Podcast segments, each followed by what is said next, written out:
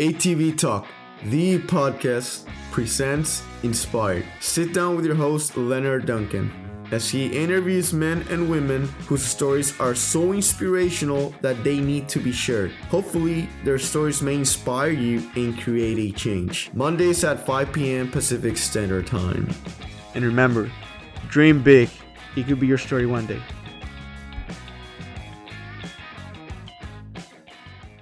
Tristan Powell, how are you? Good. How are you? Good, good. Hey, thanks for sitting down with ATV Talk. We really appreciate it. I understand that uh, you're a busy, pretty busy young man, and you got a lot going on, and and I'm glad that you decided to sit down and have a have a talk with us. Yeah, I'm super glad I got the opportunity to sit down and talk to you and kind of go over with what I think and what my goals are and all that sorts of stuff.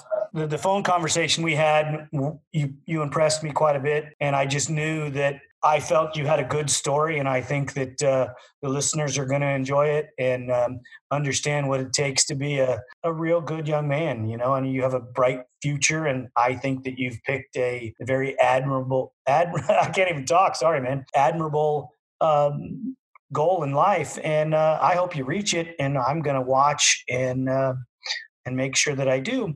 But before we get into that, I really want to get into you're kind of new into the ATV world, but you've been riding your whole life. And I want to hear about that, you know, how you got started at a young age and, and what machines did you start riding? All right. So I got my first quad, I believe, when I was my second birthday. It was some off brand quad, and I had two. I blew both of them up. A couple years later, my sister got a Polaris 90. And so I started riding that all the time, and we always went to the dunes, and we were at the dunes a whole lot, and that's where I basically always rode.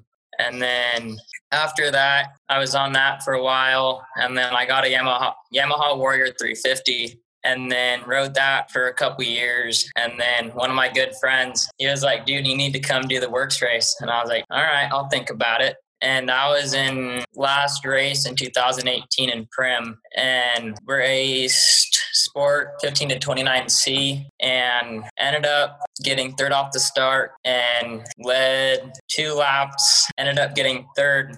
So after that race, I was like, I got to come back. I got to come back.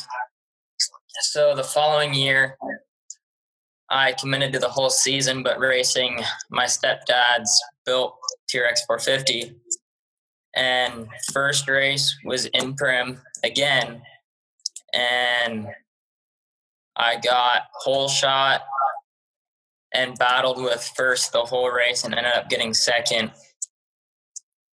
And then I was like, yep, I got to do it.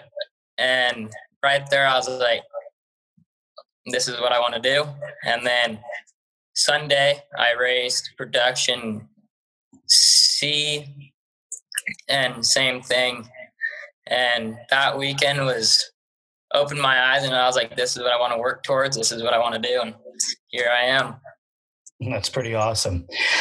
You know, so you you you had a pretty awesome start to your racing career.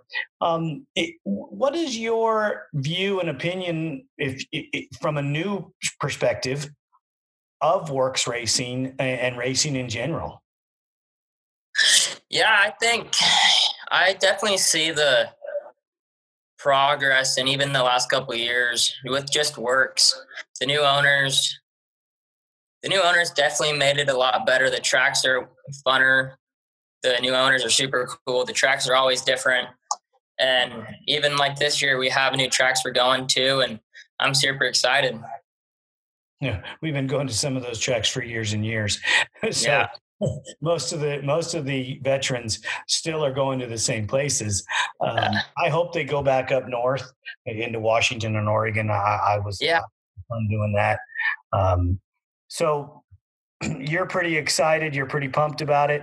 Um, you, are working on your program and learning the ins and outs of of maintenance and developing uh, uh sponsors so that long term relationships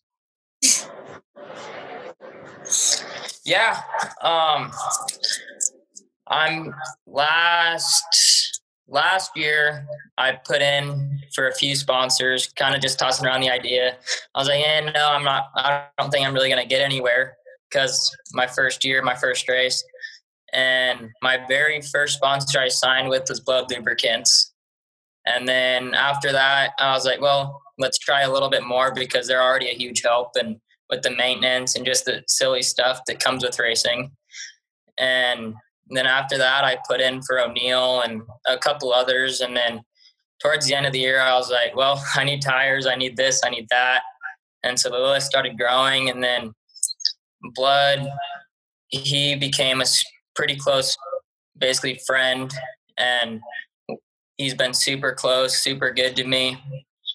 And yeah, sponsors, I don't like to think of sponsors. I like to think of partnerships and long term. Well, I believe we had a little bit of the conversation about this. You know, you're you're entering a business proposition basically when you become sponsored. You now basically work for that company and it's your job to sell their product. And and how you pay them back is by promoting them in a positive fashion on and off the track, whether you're at school, whether you're walking down the street, it doesn't matter. You are representing that company 724. And a lot of people don't realize the value in a positive young man or young woman that their impact on society means more than you winning the race. If everybody loves you in the in the pits, they're gonna they're gonna look at what you're doing, they're gonna look at what you're buying, and they're gonna have an an opportunity to uh, befriend you, and they're probably gonna buy some of those products. Yeah, and I've I've definitely noticed that. At races, I'm always usually hanging out with the little kids, messing around. But even on the track, if someone's wrecked or something like that, no matter if I'm winning, no matter if I'm on last, I'm gonna stop to make sure they're all right. And if I can't, I'm gonna find a track worker and get them the help they need. Because I, go ahead. Personally, I'd rather put them first than me first because at the end of the day, it's just a race. I'd rather choose safety before winning a race. I get it, uh, you know, and and and when you're not racing for the for the almighty dollar and you're racing for a trophy, uh, I believe that that is uh, is admirable, and and you should do that. And we kind of try to teach that in in all forms of racing. Uh, the pro guys, you know, when they're racing for money and feeding their families that way, you have a little bit less of it. Uh, occasionally, you'll see a pro give up a race for someone, but for the most part, it's mostly your amateur guys that do that. Um, and and I still think it's it's awesome. I've seen some pros get throw races in the desert away because there was somebody injured or down, and they needed to. There was nobody there. There's nobody else, so they were the only ones, and they knew it you know, and your next closest person to come may be 15, 20 minutes away. So you can't leave that person by themselves that long. So that, that's a really good way to look at it. You are racing for fun at this level. And um, I really enjoyed our conversation based on some of the things that you told me, the directions that you were heading in your life. And I want you to elaborate on that um, because I think it's important to focus on being grounded in school, and getting a good education and moving yourself forward. And I'm going to let you start telling me and the listeners how you fit in good grades with your racing. Yeah. So four years ago, I was having trouble in private public school, and just the teachers weren't there really helping me that I needed help with. And I found this online school and it's called Odyssey. You only go to school one day a week. So with racing and everything else I do, it helps out a ton. The teachers are super cool. They understand racing. They understand everything else I have going on and help me push for my goals. And they're that's probably been the biggest, biggest, not really problem, but one of the one of the bigger issues when you're racing, trying to find that time for school and that sort. Well, you gotta go to you gotta get good grades in school because I know that if I'm sponsoring a young man or a young woman and their grades are down, their sponsorship's down. And uh, yeah, most parents are like, thank you. you know, we appreciate the the help there. Uh, you know, I, I, more than once we've had to sideline somebody for for schooling, and um, it, it's not fun. But your education is more important than that race. That race will be there the next time. Oh yeah. So, uh, a little bit of background here. You do some things on the side that uh, most young men and women uh, don't know anything about, and I'd I'd like you to to, to tell that. Uh, tell me about that, or tell us about that in your words, because I know that I can't explain it as, as good as you can. Yeah, so as most people don't know, I am a part of the Explorer program and I plan to follow my dad's footsteps, and that's being a cop when I turn 21. Um, Explorer programs, a little rundown is basically for people 14 to 21 wanting a foot in the door for law enforcement. So, like right now, we have we have meetings twice a month, a couple hours. We go over basic training that a cop basically would do. But on the other side of the meetings, we we're allowed to do ride-alongs. We're allowed to do a lot of things that an average teenager wouldn't do or wouldn't even think about doing. Because on a ride along, like we get issued our own uniform, we have handcuffs, we have everything a cop basically has besides pepper spray, a gun, and a taser. And on the ride along, I keeping all the cool stuff from you. Yeah, I know. and on a ride along, I talk on the radio. I go in on calls make face to face contact with possible suspects. I've even been on live video a couple times. I've been on cops a couple times. So it, it's a blast, and I definitely see myself taking it up when I turn 21 and being a cop. What's the scariest thing that you've ever been through? The scariest thing I've ever been through. I wouldn't say it's really scary. It's my first my first foot pursuit that was that was a big adrenaline dump.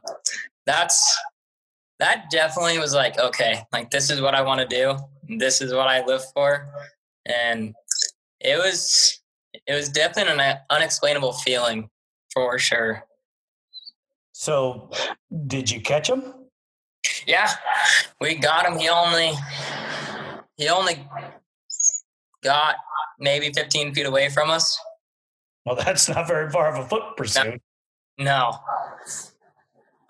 So, in, in, how often have you uh, gotten to go on ride-alongs? And is there a, a, like a school that you go to? That's eh, you know, I said you. I know you said you went to meetings, but is there a, a specific type of uh, extra training like eh, like ROTC for the military? So, I had to take a ride along test that basically runs through scenarios. And then, like, the big thing we have to learn is something called phonetic alphabet. It's instead of saying A, you say Adam over the radio just for clarity. And then, like, you go, you do scenarios like traffic stops and stuff at meetings. And it basically depends on if the advisors feel comfortable with you doing it because before I started racing, I was doing ride alongs three times a week, two times a week at night or day. It basically it all depends on how dedicated you are and how much time and effort and how much you study. And then if you do those, the advisors are going to be super cool and let you go do ride alongs, let you do the cool stuff. So uh, you're uh, 18 now? I am, I'll be 18 in February. Okay. So you still are a few years away. Yeah, I am, call it four years away. But when I turn 18, I plan on applying for dispatch at the same agency I plan on working for and currently an explorer for. Just another foot in the door and help me get towards my goals do you have to have a college degree of any kind to be an officer? So, as of now, I believe you don't. You just have to have a high school diploma, obviously. But going to college for like a business degree or something like that definitely helps out. So, isn't there a uh, like a any type of uh, law enforcement classes that you could take that would uh, that might, might give you a bachelor's degree or something like that, so that you could have a leg up on having some insight into the law? So, I don't really know as far as that goes, but most people, there's a few guys I know that have taken the business degree, and it it really didn't do much besides obviously boost their pay. But now, since I've already been an explorer for four years, and I still have another call it three years to go. So what they do for those seven years is it points towards the final test I take to be a cop, mm-hmm. and then if I do do dispatch when I turn 18, those three years will go towards my PERS when I be a cop. So that helps you with the higher pay scale, or that helps that, you. Get- that helps me better pay. Um, it'll go towards, I believe it might go towards my retirement. And then, like the test, one of the tests in the academy for being a cop is all the certifications you need for the radio and all the software stuff. And so with being a dispatcher previous, that'll help that'll help a ton. Well, that's outstanding. I'm pretty impressed uh, just listening to you. Um, most children or most young men, most young women aren't dedicated to where they want to be in life at your age, and that's it's pretty inspiring uh, me, I was born into what I do. I've never wanted to do anything else, and I never have. Uh, I mean, I built houses for a couple years, but I was still racing ATVs while I was doing that. So I was basically still in the same industry.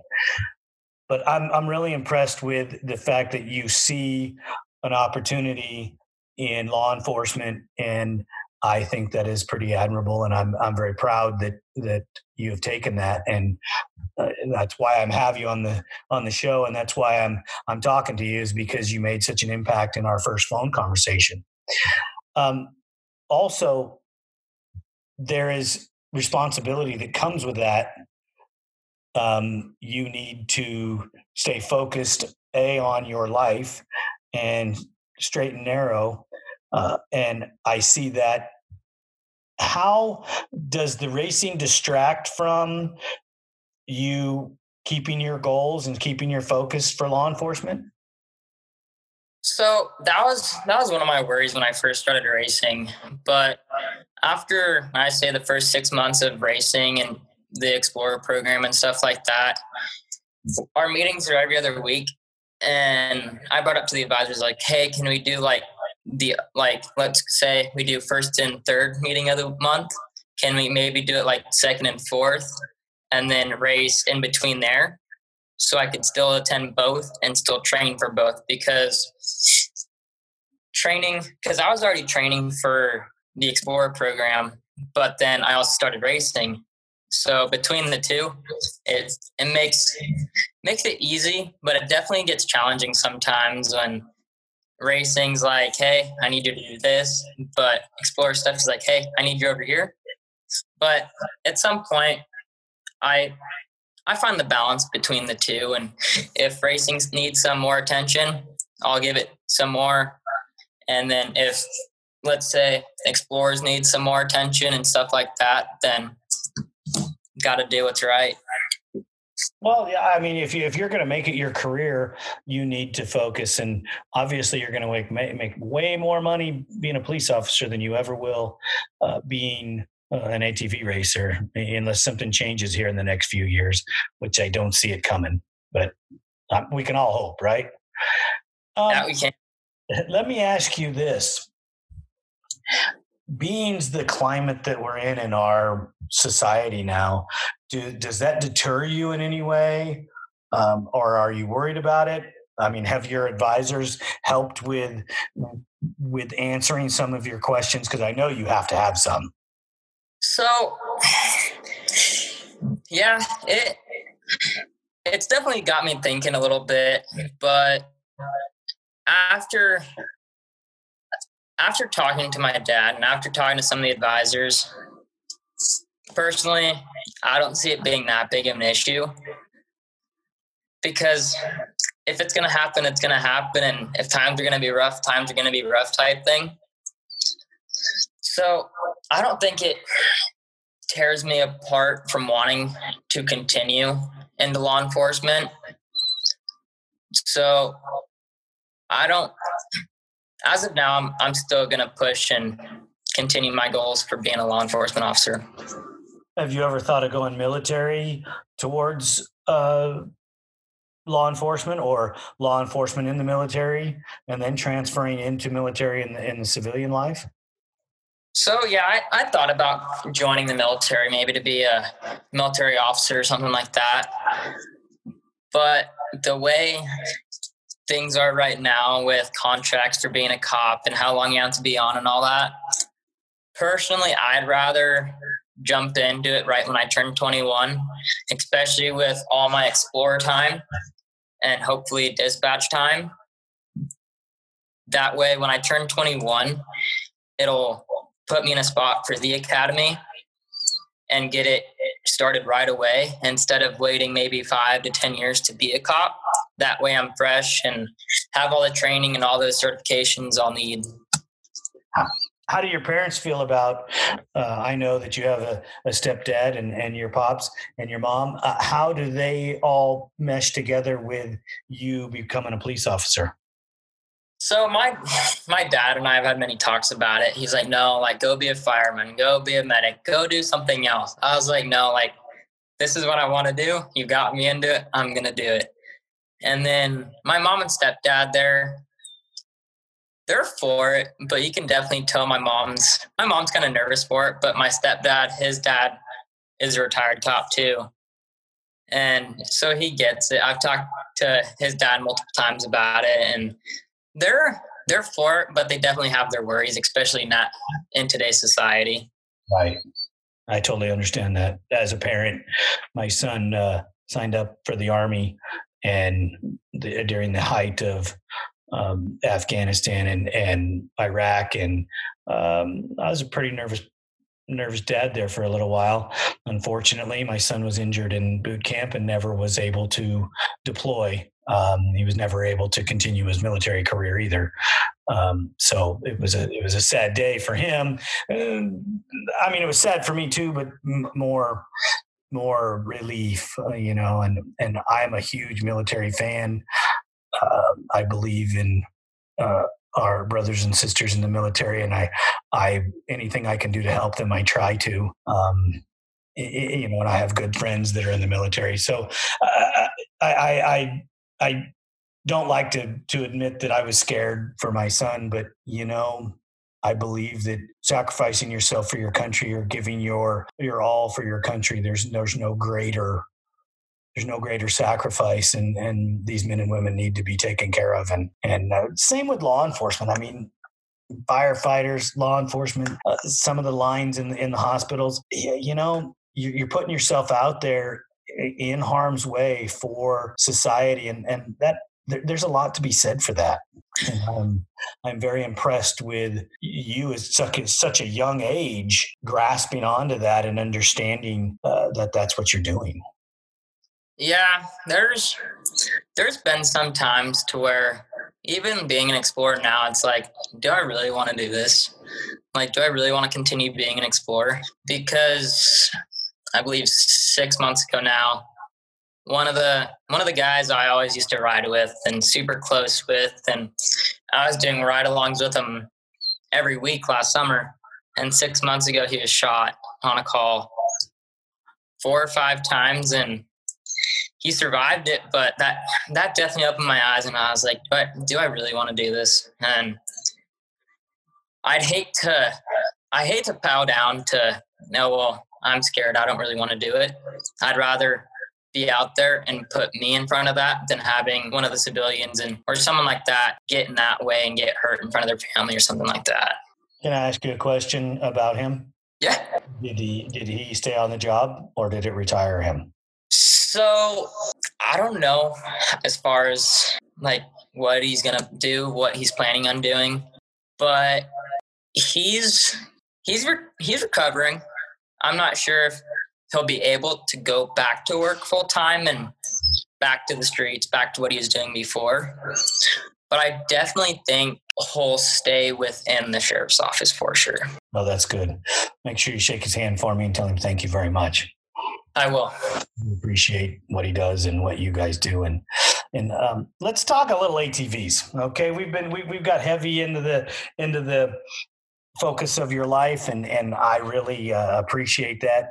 Um, who's your favorite rider? My favorite rider is probably gonna have to be Beau.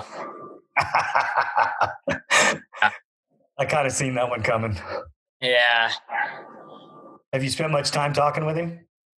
I talked I talked to him a couple times at a couple different races. It in Lake Havasu's race last year. I had to get talk to him to borrow an axle.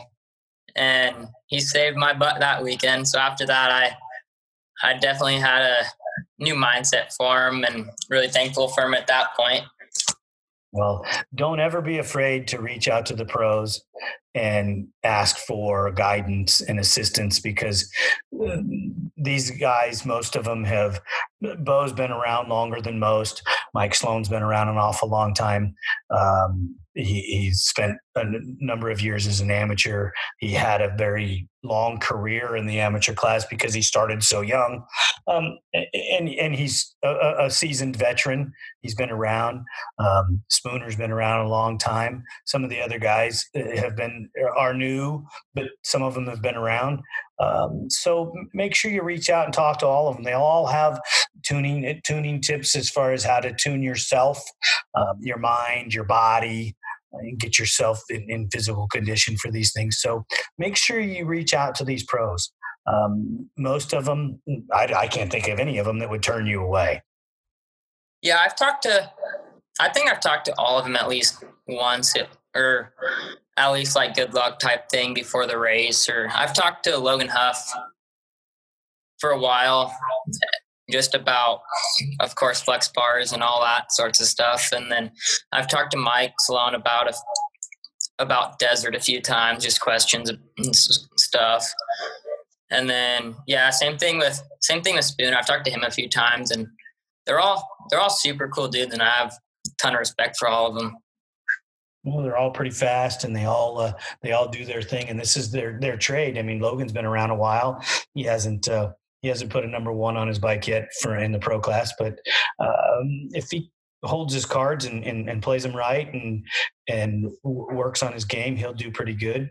Uh, Travis Damon, he's a motor motorcycle crossover, kind of like Beau, kind of like Dustin Nelson. Um, make sure you spend some time with him because I, I don't know. Do you do any dirt bike training? No, I've I've thought about it, but knowing my luck, I'd get hurt on a dirt bike. So I'm kind of kind of stuck to just hitting sand tracks and stuff on the quads most of the time, and just getting seat time is what counts. Yep. There's no substitute for it at this at this point in time in your career. Riding is is almost your best option. You know, make sure you um, set yourself up some skill tests while you're riding that'll help develop you. Um, you know, turns, whoops, jumps. You know, you don't have to jump 9 million miles. You just have to make sure that your body position is correct. You may have to make sure your corner speeds up in and out and, and those are things that you can uh, set yourself up some skill tests and make sure that you're you're working get your dad out there get your mom out there your stepdad your sister and you know if you have a girlfriend or whatever and and have them you know time you through the turns build some s's so that you can flat turn so you can berm turn you, you know build some ruts whatever you got to do to to get your skill level up yeah, and I've I've actually made myself a sand track a few weeks ago, and it has everything: rock, sand, turns, jumps, whoops, basically everything. Because I live right on the outside of town, and so backyard's my desert, and so if I wanted to, I could go right out my driveway and I'll be in the desert. Nice. so that definitely helps out. But I definitely wish there was more motocross tracks around that let quads because I definitely would feel a ton better if I was actually able to ride a motocross track.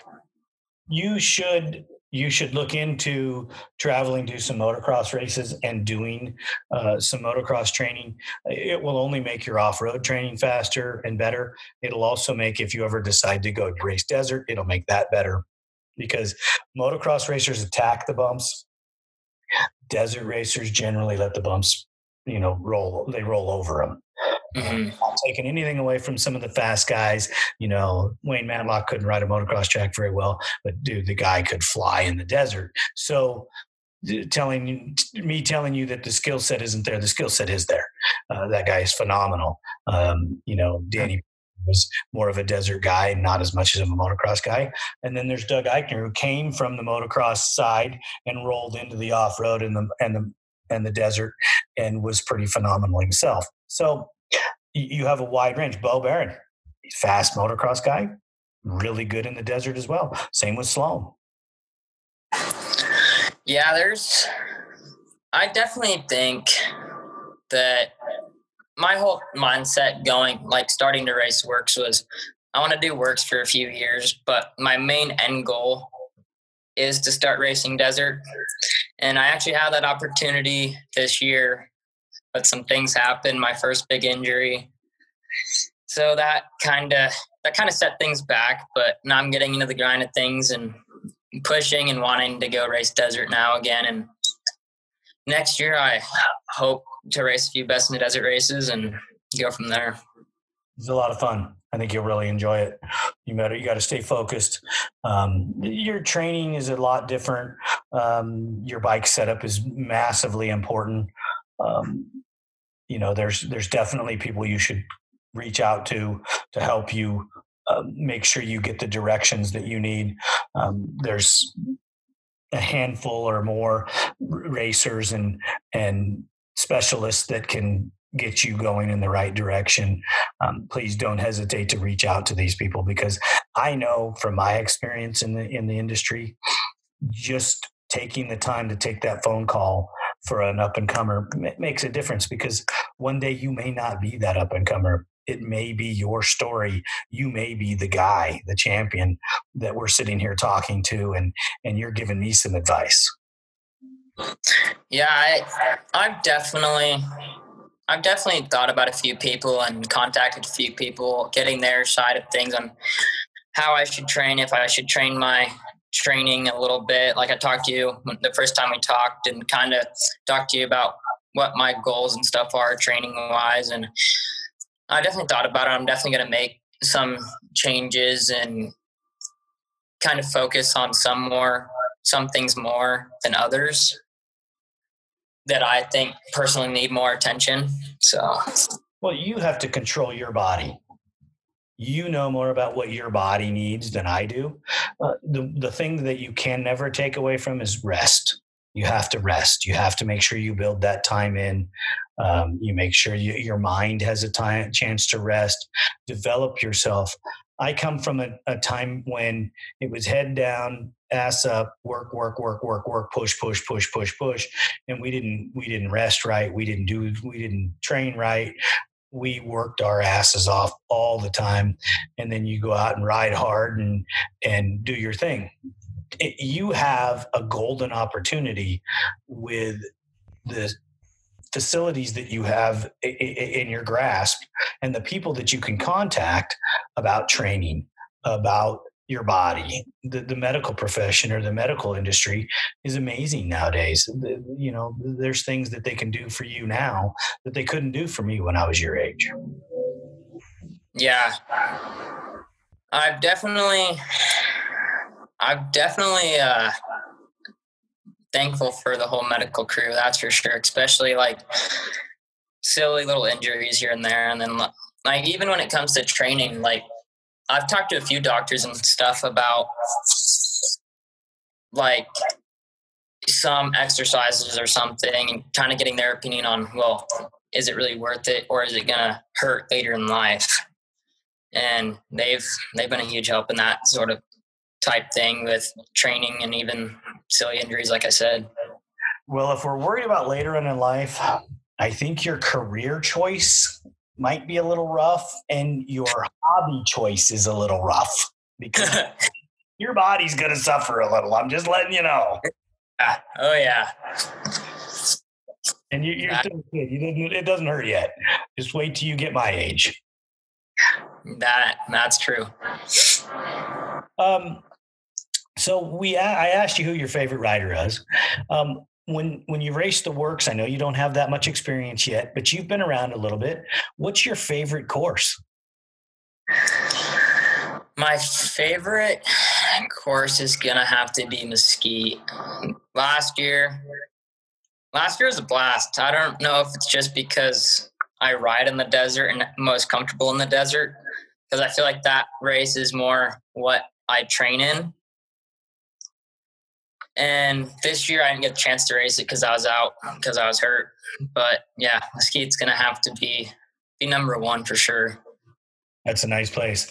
I won a championship there, so or I clinched a championship there um, as a mechanic and as a rider. So it has a special place for me. And I saw one of the greatest race comebacks of, of my life. Uh, uh, got to watch Josh Fredericks go into the pits on the first lap with a bike in default mode and come back, you know, from a couple minutes behind the, the pack to winning the race and just destroying the field. It was it was incredible, incredible. I mean, if you ever get a chance to sit down and talk with that guy, you need to because he is he is one of your fiercest competitors and was he's a, he's just phenomenal guy. Yeah, I've heard I've heard a lot of great things about him. When my uncle used to race side by sides for WORCS years ago, I went to one of the races in Cali, and Josh Frederick was sitting there, and my uncle was talking to him, and then Josh started talking to me a little bit, and he was like, he even is like, dude, like start racing now. It'll make things hundred times better. And if you want, come train with me, come ride the track, come like come hang out with me. So after that, I was like, dang, like he's super cool. Is, he is, and he's and and you want to talk some training methods. You want to talk about a guy that that gave his all and and really, I think on the West Coast was one of the leaders in taking the training to the next level. Yeah, I I definitely see it, especially from him hearing how he trains and how he rides between races and stuff like that. I yeah, was he's a cool dude for sure. Um, yeah, Dustin Nelson's another guy that you can reach out to. Uh, he still trains even though his racing career's over. Same with Josh; they're basically their racing careers are over, but uh, in quads or motorcycles. But um, Dustin still rides. Uh, unfortunately, Josh uh, is only driving the UTV. Um, so make sure that you reach out to these people. You have a lot of homework to do and a lot of catch up to do in in, in racing, and um, I think you're doing an outstanding job so far. Um, when you get into riding, you ridden the TRX 450R. I've seen some of your photos. Have you tried any of the other machines, maybe the Yamaha, or have you ridden a Can Am or a Kawasaki? I've rode um, a Yamaha 451s, and I I don't know if it's just because I was uncomfortable on it or what, but I just I am not a fan. Okay, elaborate. The, the Honda definitely. I don't know what it is, but Hondas. I love the way they sit. I love the way they feel, and I love how there's not a million electrical issues or electrical things that can go wrong, unlike the newer Yamahas and stuff like that. Especially nowadays, they're full of technology and electrical parts that have the opportunity to go out.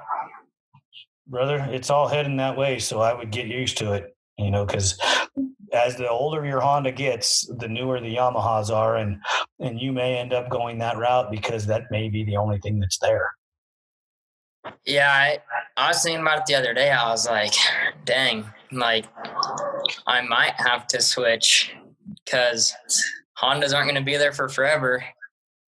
No, So it, I mean you got to figure the 405. It, it's already pretty old, and 2014 was the last year they made the 06 up model. yeah.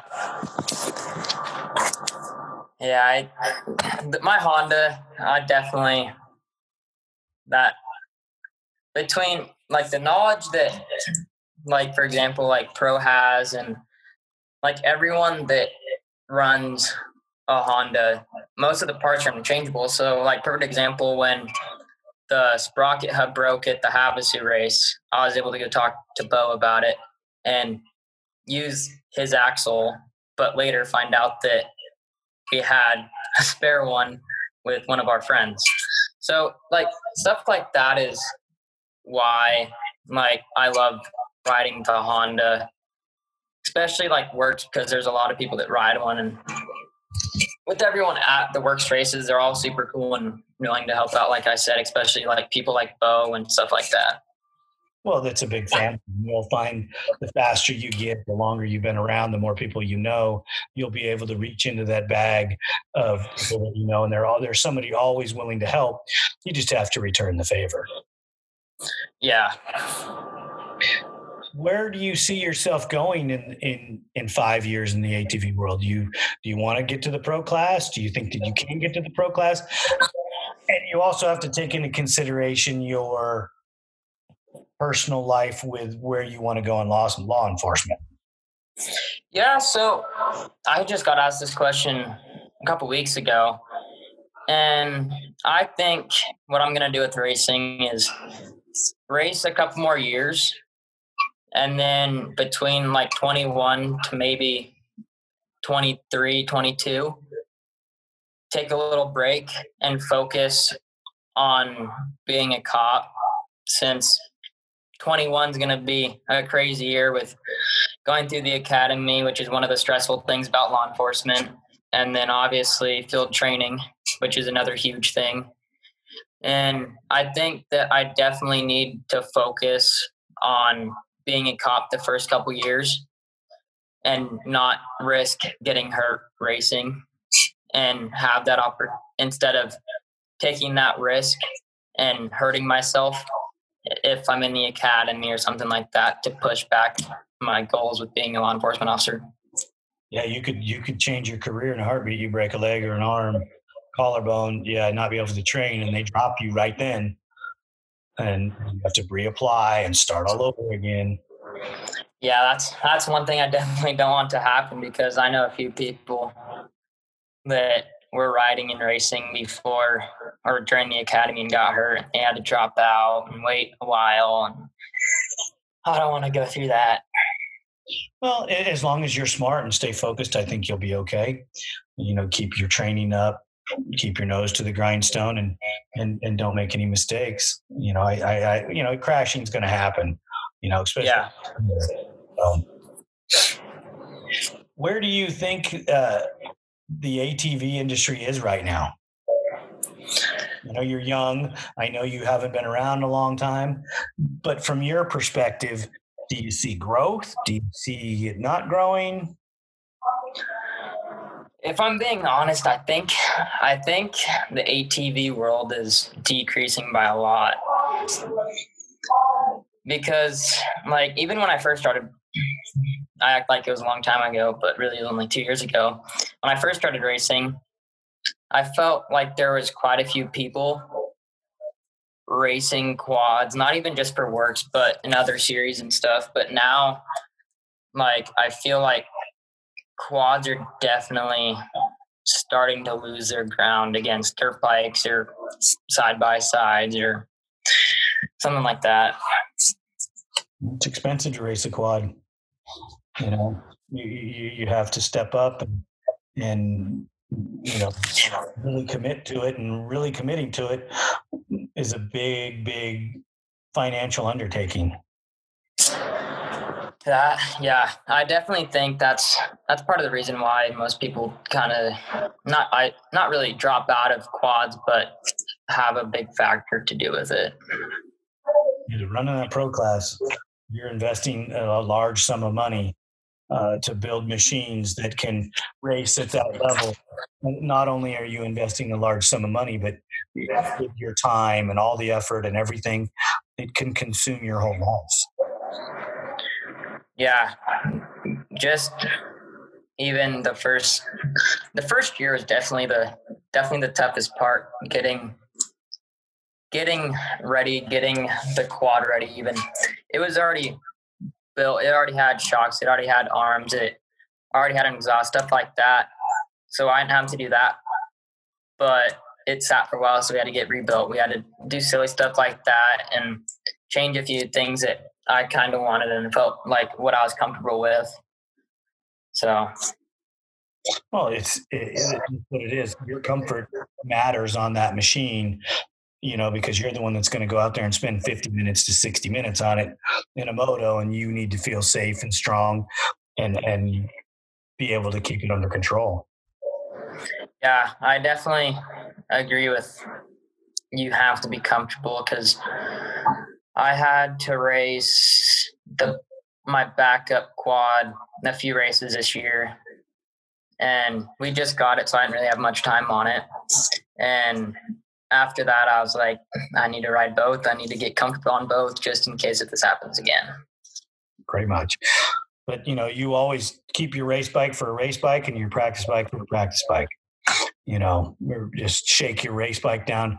The race bike should almost be the machine that you finish that last 10 or 15 minute moto, shaking it down before you go to the races, wash it, you know, wipe it down, do whatever you got to do, get it in the truck or the trailer and, and head to the races.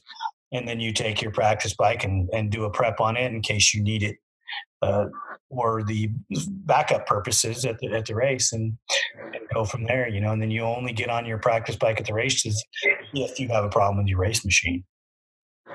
Yeah, like before Glen Helen this year, I rode the race bike maybe 10 minutes and tore it right back down and made sure everything was greased that needed to be greased and every bolt and everything was torqued and everything was perfect. And then ended up having no issues at Glen Helen. So my prep must be doing something right.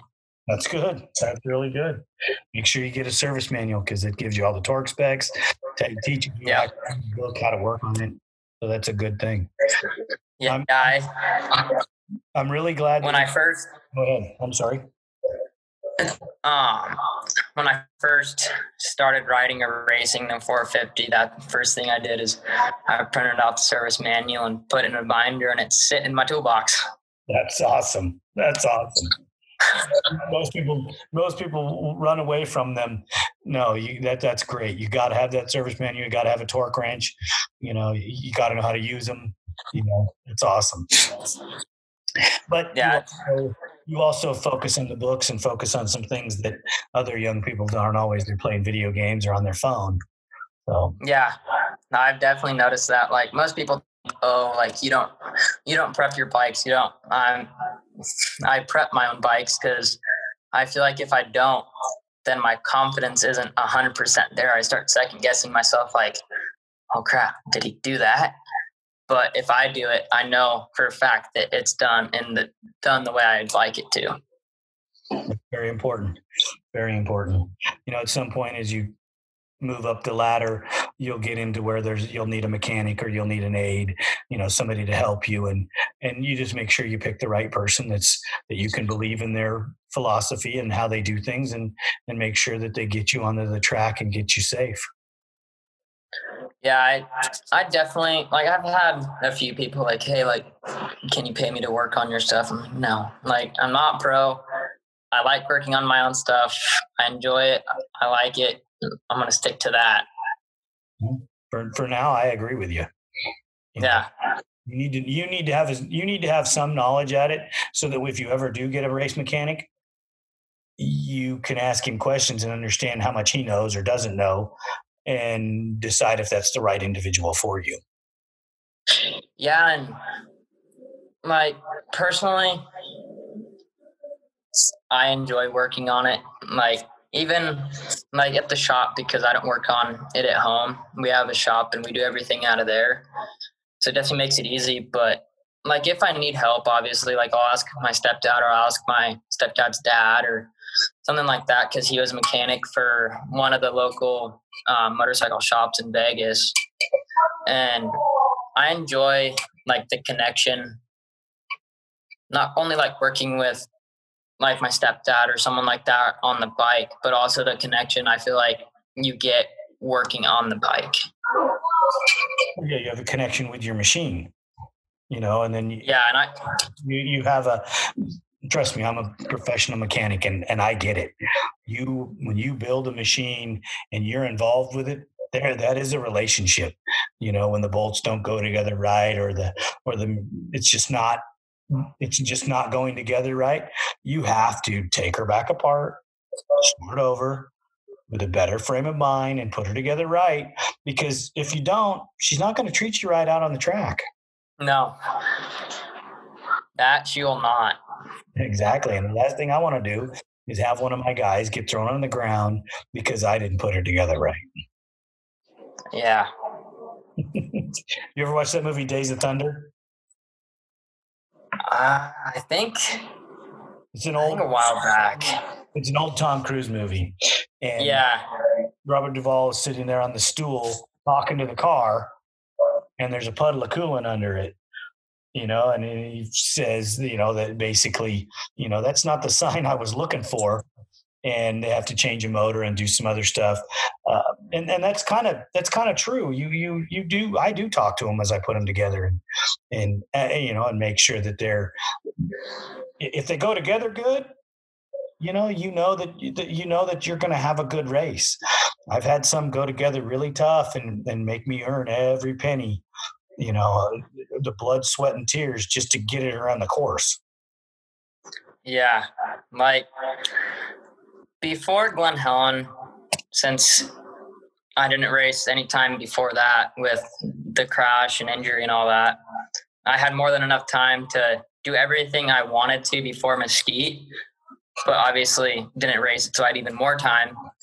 And I went through literally every single thing I possibly could to make sure it was perfect for Glen Helen and at Glen Helen, everyone else was having issues with either silly stuff or blown motors, and then I don't even have to touch, touch a wrench the whole weekend. And I was like, dang, like those times are the times that make me appreciate me working on it and having that comfortability and confidence in the machine I ride and race and work on.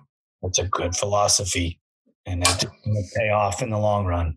Tristan, I really appreciate you taking some time with ATV Talk. I think your story is going to um, mean a lot of things to a lot of people, and uh, I can't wait to get it out there for them to hear it. Uh, we'll be in touch. Um, you stay focused and uh, keep the uh, keep the lines of communication open because I'm going to want progress reports on how things are going for you, how your racing's going, how your your training's going for becoming a police officer, and uh, I just want to keep tabs with you. Yeah, I'm definitely interested to keep talking and definitely appreciate the phone call and text and getting me on the show because I've always wanted to do one, but I was like, yeah, like, let it come and thankful for this opportunity and thankful to be on the show. Well, you're a young man that I think is is choosing a path in life that is, uh, like I said, admirable, and uh, I'm really touched by your story, and it means a lot to me because I think that there's not enough people, not enough young people uh, striving for better in this world. And I believe you are. And that's why I had you on. And that's why um, we're going to continue the relationship, I hope, and, and uh, get you back at some point so that we can get an update and uh, see how you're doing. Yeah, sounds good to me. And like I said, thank you guys for getting me on the show and letting me give my side of the story on my goals and my future. All right, brother. You have a great night. Tell your mom and dad I said thank you so much. Of course. Thank you. Have a great day. The team here at ATV Talk would love your feedback. Please email us at hello at atvtalkpodcast.com. Brought to you by Take Two Custom Tees, screen printing experience that is dedicated to quality and customer service every time. San Diego's Body Evolution Wellness Center. With over 17 years' experience, Dr. Heidi looking after all your chiropractic needs, and Coach PJ looking after your fitness needs. visit our website, www.bodyevolutions.org, or call for an appointment 858 571 0160. Duncan Technologies International. More than 33 years in the industry building racing programs and ATVs around the world. We build winners. Thank you for listening. We hope you enjoyed the episode. If you did, don't forget to rate us on all available platforms and share us with your loved ones. Follow us on Instagram and Facebook for more ATV Talk news. See you next time.